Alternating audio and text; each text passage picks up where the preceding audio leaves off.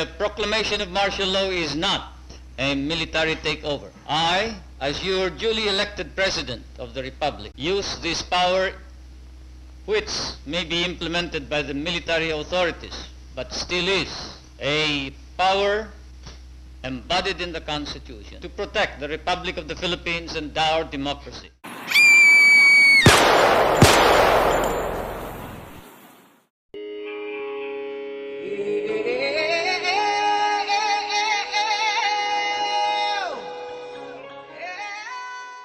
Marked as one of the bloodiest and darkest years in the Philippine history, then President and dictator Ferdinand Marcos established martial law in September 21, 1972. Decades later, this had been the excuse of ruthless soldiers, vigilantes, and leaders to abuse the Filipino citizens through rape, torture, murder, and the worst things our minds can imagine. It is hard to look back to the past haunted by these horrors, but false information and claims still roam the streets today, claiming that the previous dictatorial regime was a golden blessing to the Perlas ng Silangan. I think it would be proper to make a disclaimer that this episode is in no way intended to give taint to certain names nor give spotlight to some. This is beyond politics, beyond hearsay. Because in this episode, we will speak nothing but data and evidence backed facts, only the truth. In the end, as GMA News and Public Affairs anthem goes, katotohanan ang magpapalaya sa bayan.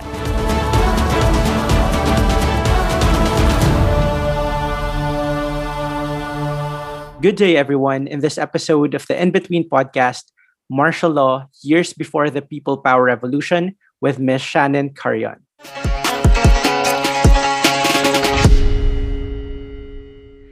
Our guest for today is a graduate of the Department of Legal Management of San Beda University, Manila, batch 2019.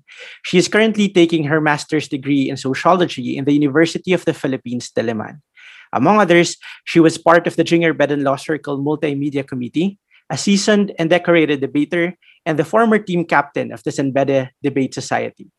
Currently, she is teaching students from different countries such as Thailand and other parts of Asia in addition to the fact that she is a founder of the very informative Pag-usapan Natin PH. To all our listeners, we are pleased to have her with us in this episode, Miss Shannon Lees S. Carion. Hello, Ate Shannon. How are you?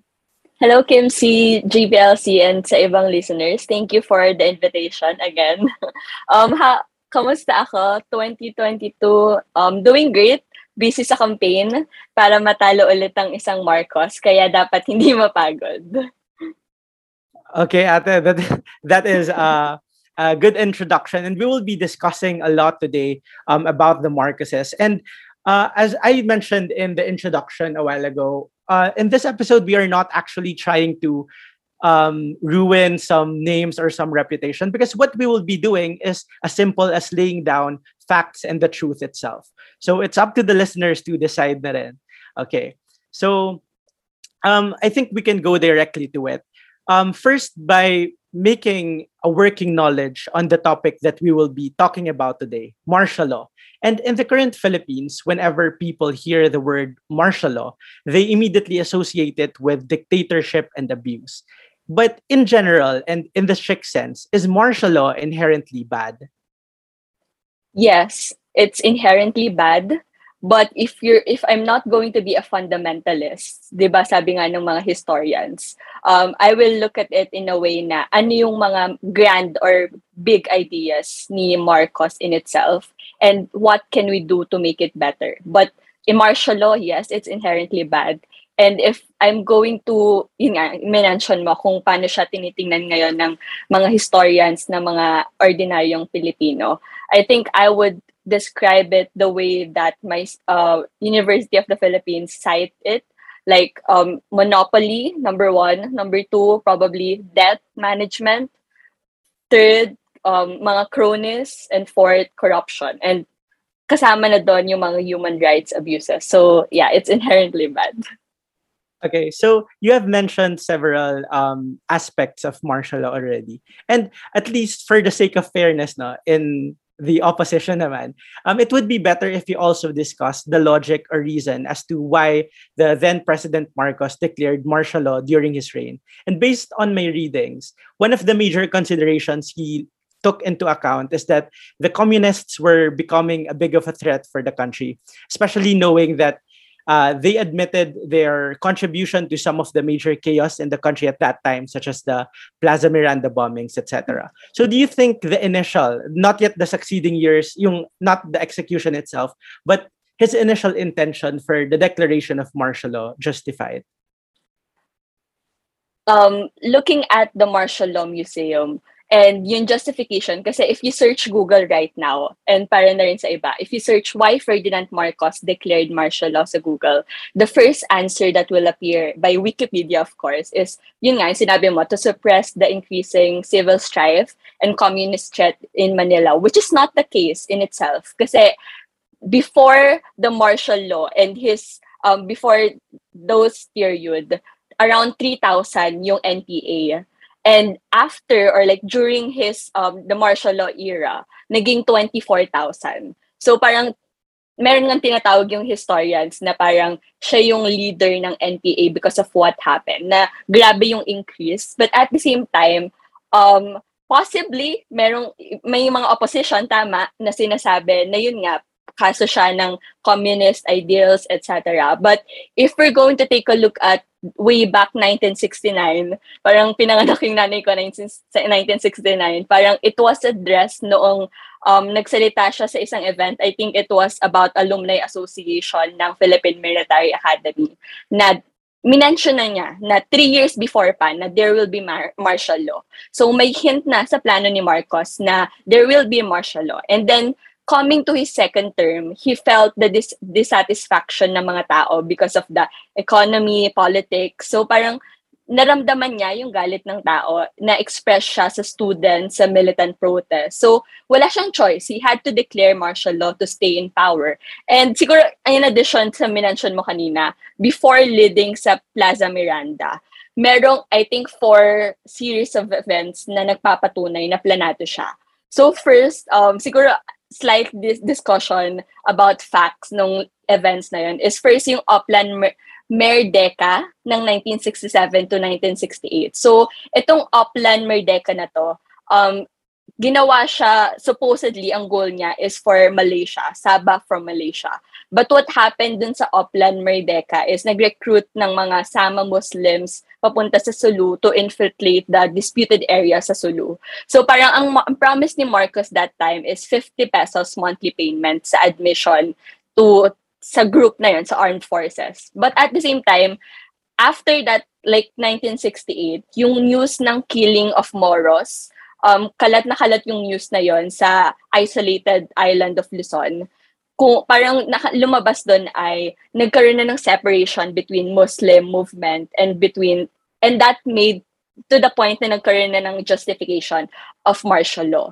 But then after that Oplan Merdeka, Merdeka yung second sign na magkakaroon na ng martial law is yun nga, yung re-election niya, yung mention kanina na uh, madami ng issue sa re-election niya, corruption, and other human rights abuses. Then after the re-election, pumunta tayo sa third sign, which is um, tinatawag siyang first quarter storm noong 1970. So if makikita nyo, I think everyone, lahat naman sa taga-Beda, nakikita nyo or dumadaan tayo sa National Museum of Fine Arts sa Manila, di ba? So yung National um, Museum of Fine Arts na yon, lumang legislative building yan. And noong 1970, around 50,000 or 60,000 people nag-rally against Car Marcos noong nanalo siya sa re-election. So after his SONA, nag-rally and he knew by that na galit na yung mga tao sa akin. Bakit ang daming nag-rally against me? So, ang ginawa niya ay, uy, makipag-meet ako with the student leaders, with the activists, and other professors, ganon. So, after meeting with the student leader, um, sikat siya, si Hobson. So, isang student leader, nag-demand si Hobson na um, sign a document na hindi ka na magpapa-re-elect for your third team, third term. So, lalong nagalit si Marcos. Kasi bakit na ako pinapapirma na bawal na ako ulit uh, umupo sa pwesto. So, after that, um, nag-protest agad kasi hindi na siya pumirma dun sa kasunduan na yon. So, may na mga may mga namatay na estudyante na mga activists, protesters. So, dito na pumunta siguro malapit naririnig siguro to ni Kim si tuwing nagdi-discuss ako sa debate na parang after that nagkaroon na ng Battle of Mendiola. So, I think San Beda, laging kinukwento yon di ba, Kim Say, na parang um, San Beda helped the protesters during the martial law. So, after the Battle of Mendiola, nag-gather yung tao, yung mention mo kanina, sa Plaza Miranda, sa Quezon um, Boulevard, sa Quiapo. So, 10,000 yung tao from different groups, different sectors, farmers. Hindi siya violent, yung pagdating ng protest na yun. Like, people were painting sa streets, parang pinapakita yung signifying ng against the protest art ng mga Marcos kasi yung mga Marcos mahilig sila sa fine arts. Like if you're going to watch the documentaries, lahat ng fine arts meron sila, lalo na si Imelda Marcos. So after that, then yun nga, nagkaroon ng Plaza Miranda bombing. So kaya si Marcos, yung Plaza Miranda na yon na nangyari, yun na yung time na nagkaroon ng suspension of um, habeas corpus. So, dinuro nila Attorney Mike. So, parang titingnan natin yung suspension ng na yon, it allows without warrant of arrest to like suspected enemies of the state or like um, yung suspension was attempt like sa communist insurgency nga daw. Pero ito pa yung siguro last part na dun sa question on meron yung motive ni um, Marcos. Kasi even in 1972, Marcos cited na um, kailangan ko mag-declare kasi si Juan Ponce Enrile, inambush ako. Pero even to that point, na may report na si Juan Ponce Enrile, Enrile na nagsabi siya na um, and if titingnan natin yung official gazette, may admission si Enrile noong 1986 na um, we have to fake that ambush. So recorded then yung pagka-fake nung imposition of that martial law. And sinabi rin, um, I think libro ni Mijares, parang sinabi niya over the phone kay Enrile. Sinabi ni Marcos kay Enrile na make it look good, kailangan uh, may masaktan, kailangan may mamatay, mas mabuti. Basta kailangan scripted or like frame talaga yung pagka-ambush na yon. So, I think three years or four years before the declaration of martial law, meron na talagang motive na magkaroon ng martial law. Okay, so that is a bit new, no? I, I learned a lot of new ideas. So, so from the Upland uh, Merdeka to the Hobson case, the Battle of Mendiola, and then really ambush. Some of those are very new concept to me. So I think the same goes for the audiences. So thank you so much for that. And um, just to sidestep a little bit, though we will be going back to the topic as well. Um, let's step a while away from the violence first. But one of the most common assertions of his supporters is that during his regime, the Philippines was in the golden age of its economy and that the exchange rate was almost a peso to a US dollar. Basically, they claim that at his time, we had a record breaking GDP, which up to this date now, no other presidency has beaten. And what do you think about this um, assertions? Uh, feeling ko isa siya sa magandang propaganda ngayon ng mga Marcos supporters. And I think hindi hindi sapat na sabihin natin or like ng every listeners probably na masasabi ko na oh that's not true we have to react to it and we have to admit that some of the ideas nga na sinabi mo is true at some point right kasi ito yung um, pinapakita ng mga ekonomista na parang number one, tama, na maganda yung model ni Marcos. We cannot deny that. Yung um, tinatawag niyang, ano, ang, ang tawag sa kanya ay developmentalist leader, I think. So, kasi meron siyang developmental economic model. So, um, basically, yung ang developmental model ay parang um, to target certain industries na mag-export. So, for example, sa Japan, they allow export of cars, yon, di ba, sa Southeast Asia, mga ganon. But if titingnan natin yung um, difference between what the envisioned developmental model of Marcos versus what happened ay, hindi siya nag-export. So, kung titingnan natin, yes, tumaas yung GDP nun kasi oil crisis, parang tayo yung umagat yung Pilipinas. But what happened ay, uh, Marcos favored his cronies. So, naging crony capitalism, tinatawag siya sa um, sa isang subject na inaral ko last time, na parang, yun nga, parang for example, yung Coco Levy Fund, um, hindi yung mga areas na dapat mag-export yung Pilipinas, na magagaling yung Pilipinas, hindi tayo nag-export doon. But at the same time, I think madami pa rin nagtitingin doon sa developmental model na maganda siya, pero it's not executed properly. Kasi na-execute siya ng uh, madaming bansa eh, like ng Singapore for example, which is isa pa. But at the same time, yung mention ko nga kanina, yung isa pa sa magandang model ay, siguro we can discuss this later, yung revolution from the center na parang di, tinatawag niya about oligarchs, di ba? But if titingnan kasi yung golden era daw to, yun nga, yung pinakaunang reply ng mga um, loyalista. Um, kung titingnan kasi yung macroeconomic effects ng Marcos era is, for example, migration proper, since I wrote a paper on the migration of people nung Marcos era ay lumilipat talaga sila kasi wala silang trabaho na makuha dito. So if titingnan natin, for example, um, number one, kung titingnan natin yung wage nung um, Marcos era, nag-drop talaga siya. So for example, yung daily income ng agricultural workers, um, nung 1962, 42 pesos. Pero nung 1986, naging 30 pesos. Tapos yung sa farmers naman, parang nung 1974, around 20 pesos or 23 pesos. Um, so parang bumababa siya talaga siya.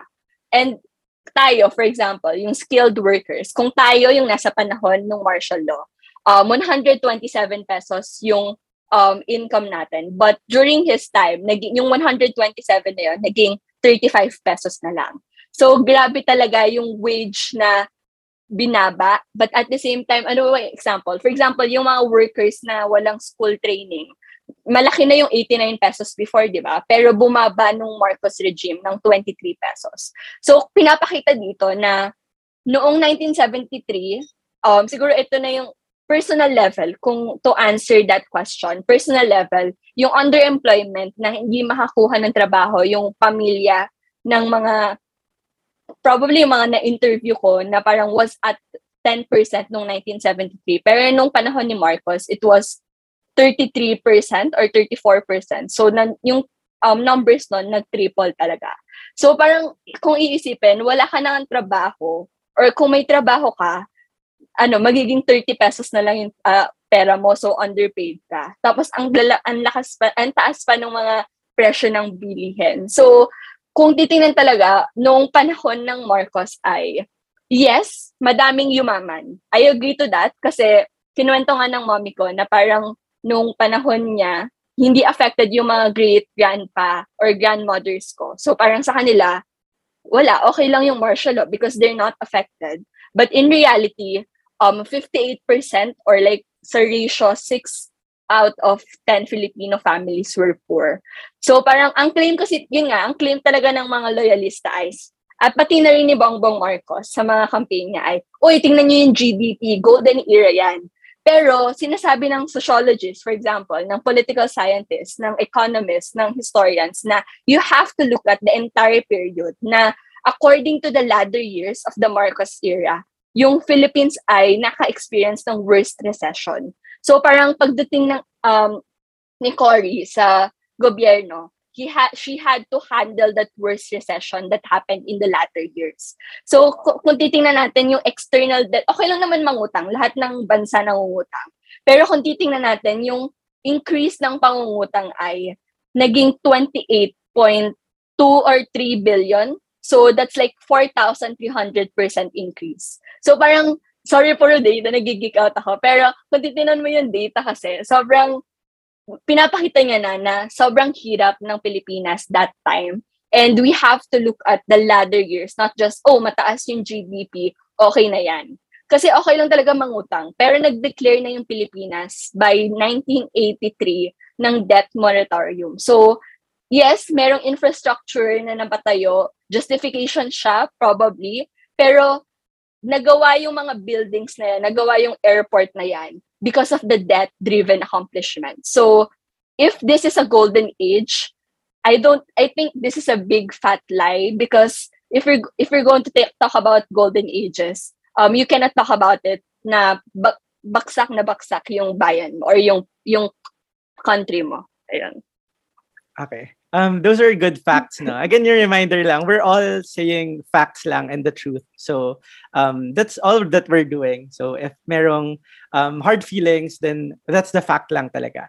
Um, I would like uh, to expound lang on one aspect that you mentioned that there were bright ideas. And I remember watching uh, or reading yata some text from Lelo Claudio or just watching yata yung basta ganun trip from YouTube. And I remember that's how he uh, looked at it then yung that Marcus had bright ideas but he had the wrong execution. And uh, you also had concessions din naman that the models are good. And this is a question that I would like to ask for the past several years. And I think it's proper to uh, put this inside na rin.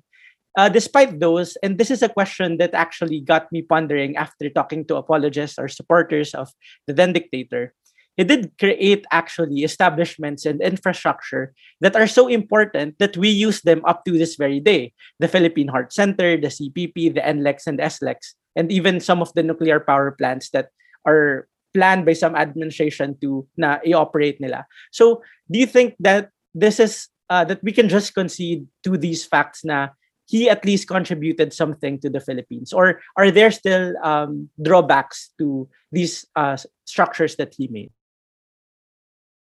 Probably the simple answer to that is yung nire-reply ko na rin kapag tinatanong ako or in-interview ako, ako about that na um, number one, ang tagal niya sa pwesto, so imposibleng wala siyang mapagawa. So parang ilang taon ka sa pwesto, imposibleng wala kang mapagawang airport, daanan, etc. But okay, let's answer that in a way looking at Ilocos. So, okay, ma- ma- meron siyang naambag sa Metro Manila area. But if we're going to take a look at Ilocos, isa pa rin siya sa pinakamahirap or like um lab, uh, yung utang ng sa Ilocos region, lubog pa rin. So, I don't think um, malaki yung naambag niya doon, but at the same time, yun nga, um, si, si Liloy nga, um, is debater rin siya. So, parang nung napakinggan ko yung developmental model and pinakinggan ko rin since historian si Liloy. So parang kung titingnan mo nga, maganda talaga yung idea. Kasi meron akong mga kaklase ngayon na they're still studying about the developmental economic model ng Pilipinas. But not in a way that you have to look at your friends or like kung sinong, like for example, sila Kuwangko or like yung mga yayaman, sila Lucio Tal. But what academians look at right now ay ano yung mga certain industries ng Philippines na we can adapt to or like we can execute in the future. So parang kung titingnan yung model, yeah, meron ang bug si Marcos. We cannot deny that because lahat ng mga lahat ng yun nga mga minention mo kanina. But at at some point we have to question ano yung na-sacrifice because of those alleged na napagawa niya or napatayo niya ano yung mga na-sacrifice sa justice system, sa other like big institutions or power structures na meron tayo ngayon. Like hanggang ngayon we're still talking about that. Hanggang ngayon we're still dealing with all of those ambag ng mga Marcos. Okay, Ate Shannon. Uh, just before we shift to another issue, uh, I think uh, it's important for us. Can you discuss even a little bit lang yung the revolution from the center against the oligarchs? Kasi some people are a bit familiar with the developmental model, and I personally is like I'm not super um, familiar with the revolution from the center. Kahit super short lang po for our audience as well. Uh, yung basic idea ng democratic revolution from the center ay parang communists um, and oligarchs. So parang if you're kung papakinggan siya, it's like a centrist approach, but not really. Because if you're going to take a look at what happened dun sa, um, trying to appease like communists and like trying to look at the oligarchs as a whole. Na kung titingnan mo, yung minention ko nga kanina, what happened to the communists? Number one, uh, what happened ay from 2,000 or 3,000, naging 24,000 yung communist nung panahon ni Marcos. And parang ang naging system doon ay walang nangyayari sa developmental plan, walang nangyayari sa policies, economic policies sa Pilipinas. So like, I will just go and join the Communist Party. So parang, kaya one of the parang sinasabi ng opposition, bakit dumami yung communist? So, while the oligarchs naman, parang you ha- if democratic revolution from the center is like uh, yun nga, parang it's all also about targeting certain industries. So, but, but what happened with the Marcos regime ay, ang na-target ay, yung minantion ko kanina na cronies na meron hanggang ngayon pa rin. So, like sila Tan, si, sila Enrile. So, parang it's about two um, different, parang from point A to point B, which is the revolution from the center na tinatawag na. Okay pa. Uh, Ate Shannon, uh, in the revolution from the center, there are the oligarchs and there are the communists as well. And I think there is there are some people in between. And I think you also mentioned a while ago that your great grandparents uh, were not like how they see it. Uh, martial law was not a big of a burden to them at least. And even to my great grandfather, ganun yung sinasabi niya. Uh, that's the reason why most of some of yung younger generations ng one side of our family is still um, pro Marcos kasi they believe that at the time it was beneficial actually for them. And uh, I, I think a good question for this would be that since we all heard of the stories of torture and abuse from the victims of the martial law of Ferdinand Marcos. For you, why do you think a lot of people, even some that I know personally, claim that at their time, the Philippines was actually way safer? The streets were, and the daily life back then were safe and orderly. What can you say about this claim? um, because they're not affected. They, parang kung titinan mo, sa area na alam mong delikado, nandoon sila sa area na safe sila, kung saan yung pribilehiyo nila nandoon. So it's all about privilege. It's about your class standing. So I always look at it as a privilege and ano yung class or like class A, class or noong panahon na yon na protektado ka. Kasi, um, for example nga, yung minention natin kanina, yung mga lolo at lola natin, um, probably sila, hindi sila apektado nung panahon na yon kasi, ako yung lola ko na nasa Laguna. And that time, parang malakas yung business something ng mga ng lolo at lola ko. But they, pero naririnig nila na ang daming barilan sa paligid, pero hindi sila apektado kasi nga parang safe sila kasi hindi sila yung tina-target ng mal- ng Malacanang or like ng gobyerno. Kasi hindi sila yung target na um, ipakulong, ganun. So I think, um, number one, those people who claim this ay, I'll be parang straightforward, but they are insensitive. Kasi sila lang yung, kaya, kaya merong mga may ingay ngayon dahil sa, kaya merong mga, tayong mga karapatan ngayon dahil dun sa mga may ingay dati. I always say it na, yung privilege na meron ka ngayon ay dahil dun sa mga nag-sacrifice for you. Kasi kung titingnan mo, for example, um, yung huling movie na napanood ko about this ay ML, ang pangalan, um, kay Eddie Garcia and Tony Robluska. So, yung mga listeners, um, if may time kayo, you can watch this. Kasi pinakita talaga sa ML na movie na um, yung mga different kinds of torture that time. And parang last week, I talked to a martial law um, survivor na parang yung asawa niya daw, papasok sa opisina and med, parang hindi ganun, parang medyo mahaba yung buhok. So, ang ginawa, kinalbo siya sa bus. So, parang kinu- then, parang tinanong ng mom ko, ano pang nangyari ng martial law, ganun, ganun. And parang sinabi na lang nung kapitbahay namin na, ayoko pag-usawa, pag-usapan, ayoko na maalala. And parang looking at that, na sobrang lala nung trauma na meron hanggang ngayon. So, parang kung titingnan mo yung mga nangyari, apektado pa rin talaga yung madaming tao. And kailangan hindi natin kalimutan yung mga kwento nila. Kailangan hindi natin kalimutan yung mga seven, yung 70,000 people na na kulong, yung mga yung 34,000 na na torture, 'di ba? So kasi parang if we forget that, how can we have justice? And wala pang justice for them. So siguro don't be insensitive because you didn't experience it doesn't mean it it did not happen. So, yun.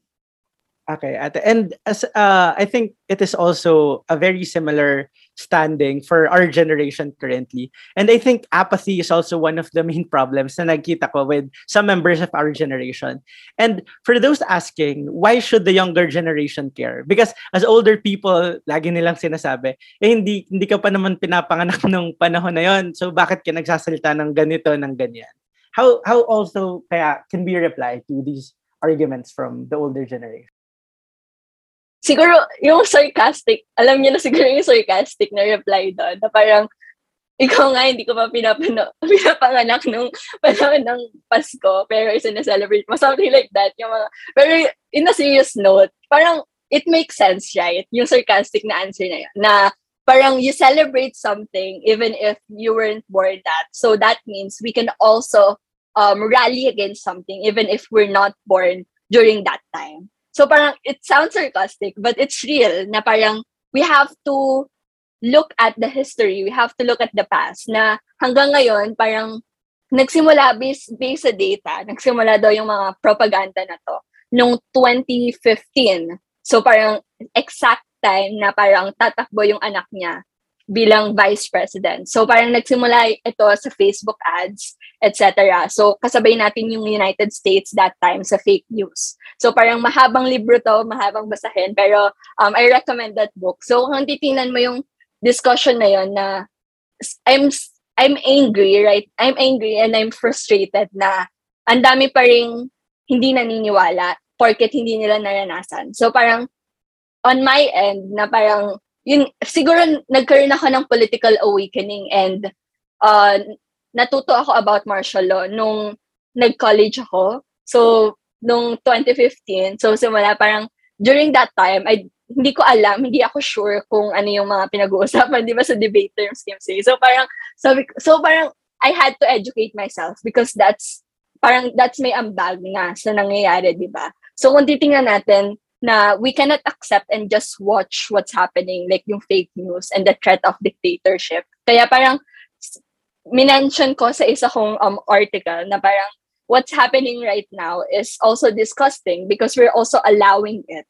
Na parang, number one, ang problem ay, kung titingnan mo kasi sa, for example, sa, Germ sa Germany ba, sa European countries, they do not allow na ma-mention or like magkaroon ng fake news about Holocaust. But in the Philippines, because sira nga yung justice system, gawa ng Marcos regime din, parang we just allow it. In, parang madali lang mag-post na golden era ang Marcos regime, di ba? So parang we have, ang dami pang problem sa sistema. And bilang kabataan, parang we have to we we have to actively deny all those claims because it's hurting the history of the country it's hurting like our the people na apektado hanggang ngayon so yeah okay and i think uh, our generation tama nga na we're also obliged to continue the fight that our ancestors started and let's not make it go to waste and since we're talking about the current generation na rin po as we are discussing uh, the hashtag and the movement of hashtag never forget goes on and increasingly popular these days.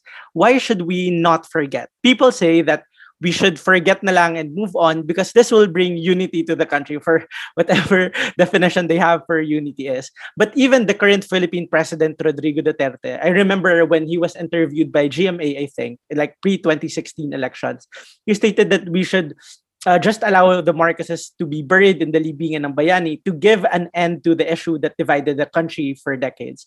If unity of the entire country is at stake, why should we not just forget what happened and move on to a different, more um, united life?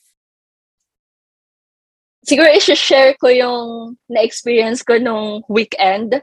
Um, parang yun nga, yung kinuwento ko siya sa kinuwento ko rin siya na parang sa lahat ng nakakausap ko, sa lahat ng Grab drivers na nakausap ko tungkol sa election, ang pinakamabigat at emotional na um, nakausap ko is yung Grab driver na last na sakyan ko kasi martial law victim siya. So I always talk about um, elections, like everywhere I go because uh, campaign season, di ba? So nagsimula yung usapan kay Lenny Robredo dahil may suot akong pin ni Lenny Robredo. Hanggang sa tinanong ko siya, what do you think of Bongbong Marcos po?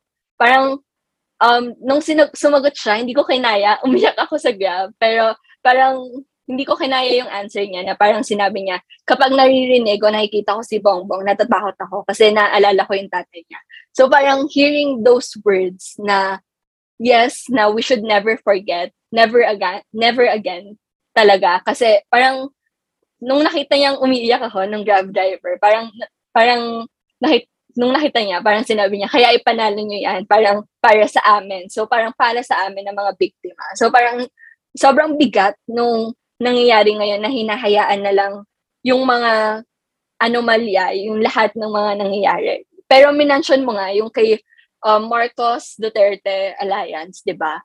Um, minention ko rin to na it's a disgusting alliance kasi we have the most evil and most corrupt families in the Philippines. And you can see na takot sila sa mga tao kasi kung makikita mo lahat ta- like for example, the youth today, alam nila yung ginagawa ng Marcos and Duterte Alliance and how greedy they are, di ba? So parang kung nangya- nagawa nga ni Duterte yung mga kailangan niya gawin for the Marcoses during his term, parang looking at it, like foresight na lang, kapag manalo si Bongbong, um, we have Bongbong Marcos in the executive branch. We have Sara Duterte in as vice president. We have legislative branch na probably i-appoint ulit si Gloria Arroyo bilang House Speaker. And yun nga, kung tina-target na nila yung position, so it's already a plan for six years. Kasi nga sinabi, minention nga di ba ni Amy Marcos na six years na walang trabaho yung kapatid ko. So, ibig sabihin, six years na nila pinaplano to. So, parang tina-target nila yung position. So, it will, it will be easier. So, for example, nanalo si Rodrigo Duterte sa Supreme Court, di ba? Number one, nakapag-appoint siya ng 13 out of 15 Supreme Court justices. So, during that time, we released issues na bakit ganon, nag 13 out of 15. Second, natanggal ni Duterte ang si CJ Sereno. So, third, yun nga, yung mention mo na burial of the dictator sa libingan ng mga bayani. Fifth, yung martial law extension sa Mindanao. And lastly, yung um, arrest ni Senator Laila de Lima. So parang kung titingnan mo, this election is planned by both families. And I also made the content about this actually sa pag-usapan natin na parang how the, how Marcos and um, Duterte are the same. Na parang number one ay the, the first comparison is pareho silang um, walang karap walang pakialam sa karapatang pantao. So we the youth today or like everyone who's listening na we have to look at the facts na madaming namatay nung panahon ni, ni Marcos, yes, pero madami ring napatay sa panahon natin na pina, na lipunan na ginagalawan natin na parang 27,000 ang namatay sa EJK. 'Di ba? Walang uh, walang due process. Second, um my point of comparison between um, Marcos and Duterte is pareho silang mandalambong. So, yun nga, kapag sinerch mo sa Google, nag, uh, parang greatest robbery of the government, ang unang lalabas, Pilipinas. So parang nakakahiya siya, di ba? Pero that fact in itself, you cannot deny that fact na tayo yung may greatest robbery sa gobyerno compared to the Duterte regime that we're having right now na yung recent formally contracts na ilang billion yung nasayang. And next yung pagpasara sa media. So, I think alam na naman ito na lahat nung, nung panahon ng martial law, wala tayong media. Kung meron man tayong media, ang sinasabi daw lagi, sabi ng mga na-interview ko ay parang para umunlad ang bayan, disiplina ang kailangan. Parang yun yung tagline nung radyo before, nung panahon ni Marcos. Pero ngayon kay Duterte, napasara yung ABS, um, tinatarget ang Inquirer, ang Rappler. So parang, at, at ngayon, ang pinaka nakikita natin ay pareho silang hari ng fake news and trolls. Kasi you cannot dispute the fact na nung panahon ni Marcos, ay ngayon pala, tinutuloy talaga nila historical revisionism. And for example, this, I interviewed a teacher na parang, bakit ganito yung, siya na mismo yung nagreklamo, yung teacher na mismo yung nagreklamo, na bakit ganito yung mga textbooks ngayon ng mga bata. Parang they're painting or like, hindi nila tinitingnan siya, ang Marcos regime in a fact-based but in a way na, uy, ito yung mga napatayo niya, yung Philippine Heart Center. So parang they're downplaying what happened in the martial law, which is I think nang kailangan i-combat din ng mga kabataan ngayon. So ang daming nang ang daming nag, the same ways ang Marcos and Duterte. And yeah, we ha- we have to continue fighting for and we have to continue saying never again or never forget because uh, sobrang cliche nga nung sinasabi na parang kapag nakalimot ka, parang walang justice, ganun ganon Pero totoo siya eh, kasi yun na yung nangyayari ngayon and we cannot deny that fact. Uh, okay, Ate Shannon. Uh, with all of these discussions from the past, the present, and touching a little bit on the future, what is your final message to the listeners of the In Between podcast? Uh, final message probably is since malapit na ang election, I'm not here to promote any candidate or whatnot, but I'm here to tell the listeners na this is the fight of our lives. And yung pinag-usapan dito sa podcast ay um, fact-based, like um, I studied martial law, the history of it.